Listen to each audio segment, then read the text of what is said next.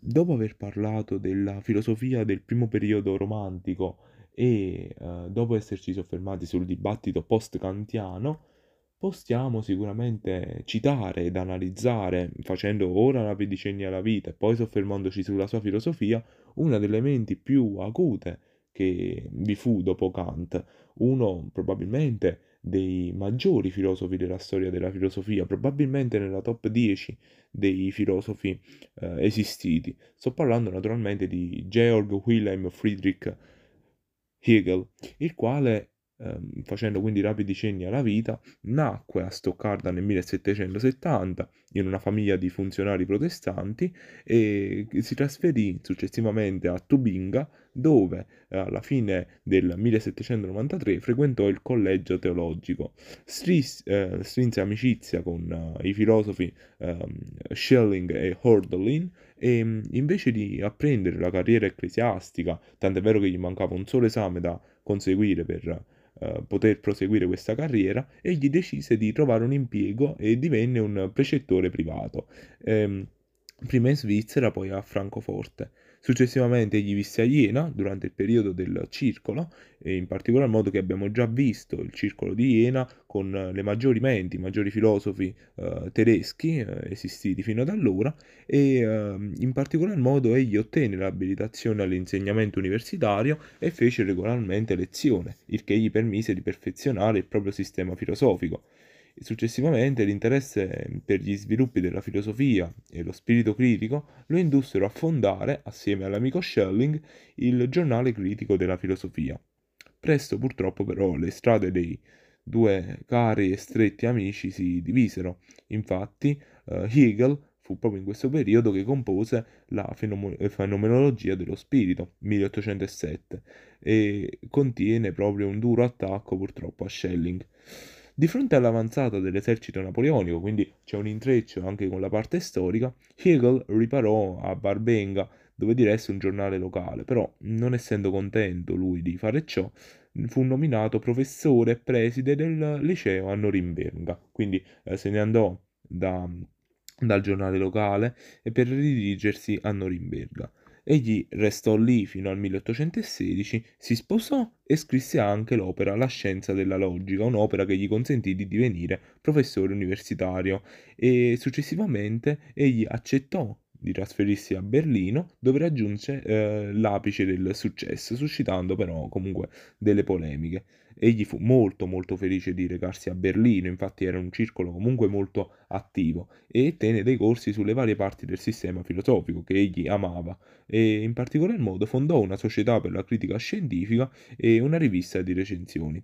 Infine fu anche rettore dell'Università di Berlino e probabilmente questo fu il momento più elevato di tutta la sua vita. Morì però nel 1831, quindi comunque stiamo parlando di una personalità che per 61 anni ha comunque influenzato il modo di pensare, come vedremo poi nel periodo post-Hegel.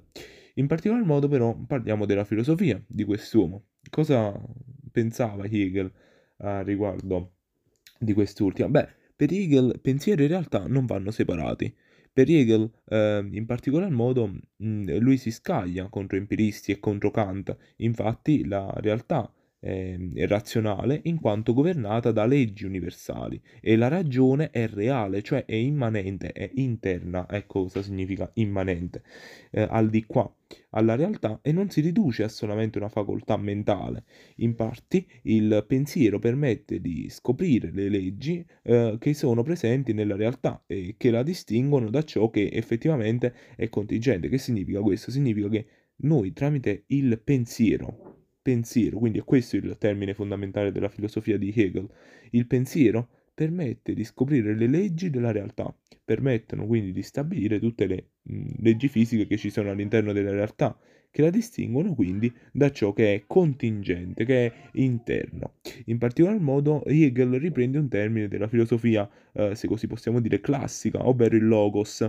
Infatti, il logos è eh, sia l'ordine razionale delle realtà, sia il ragionamento o il discorso umano sempre sulla realtà. Riprende quindi questa terminologia, logos.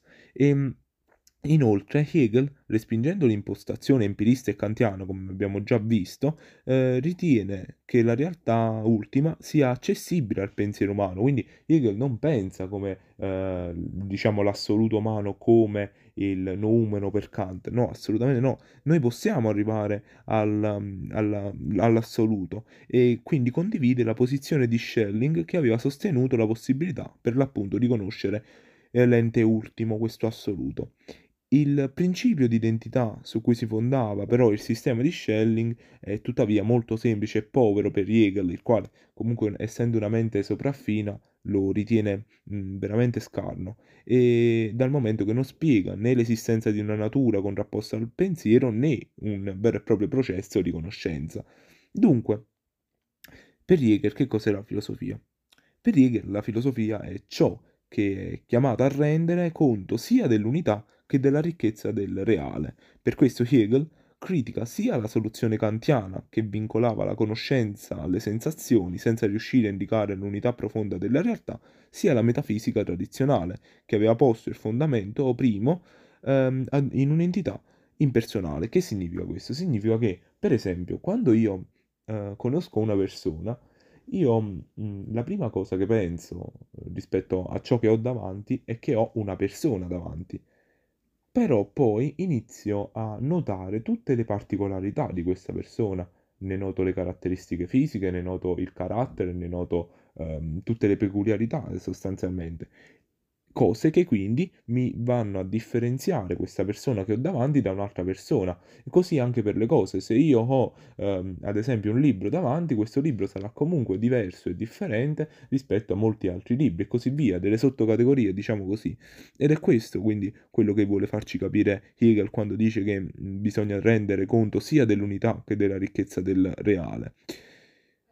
Hegel inoltre sostiene che il principio assoluto è sì una sostanza unica, identica, come sosteneva anche Schelling e anche Spinoza eh, anzitempo, ma al tempo stesso che cos'è questo principio assoluto? È un soggetto e quindi è uno spirito assoluto e come tale esso produce da sé le proprie determinazioni. Ciò significa che per Hegel il principio ultimo che noi abbiamo sempre visto come un qualcosa di statico, no? di fermo, eh, l'essere, eh, sto parlando per esempio dell'essere, eh, in, oppure eh, del noumeno per l'appunto, noi l'abbiamo sempre visto come un qualcosa di statico, di fermo che semplicemente rende, mm, crea la realtà attorno a noi ma non fa null'altro, non, non si muove, è statico. E invece per Hegel no per Hegel diventa soggetto, diventa uno spirito mobile, diventa uno spirito attivo, uno spirito fecondo, vivo e quindi si deve dare molta importanza a questo.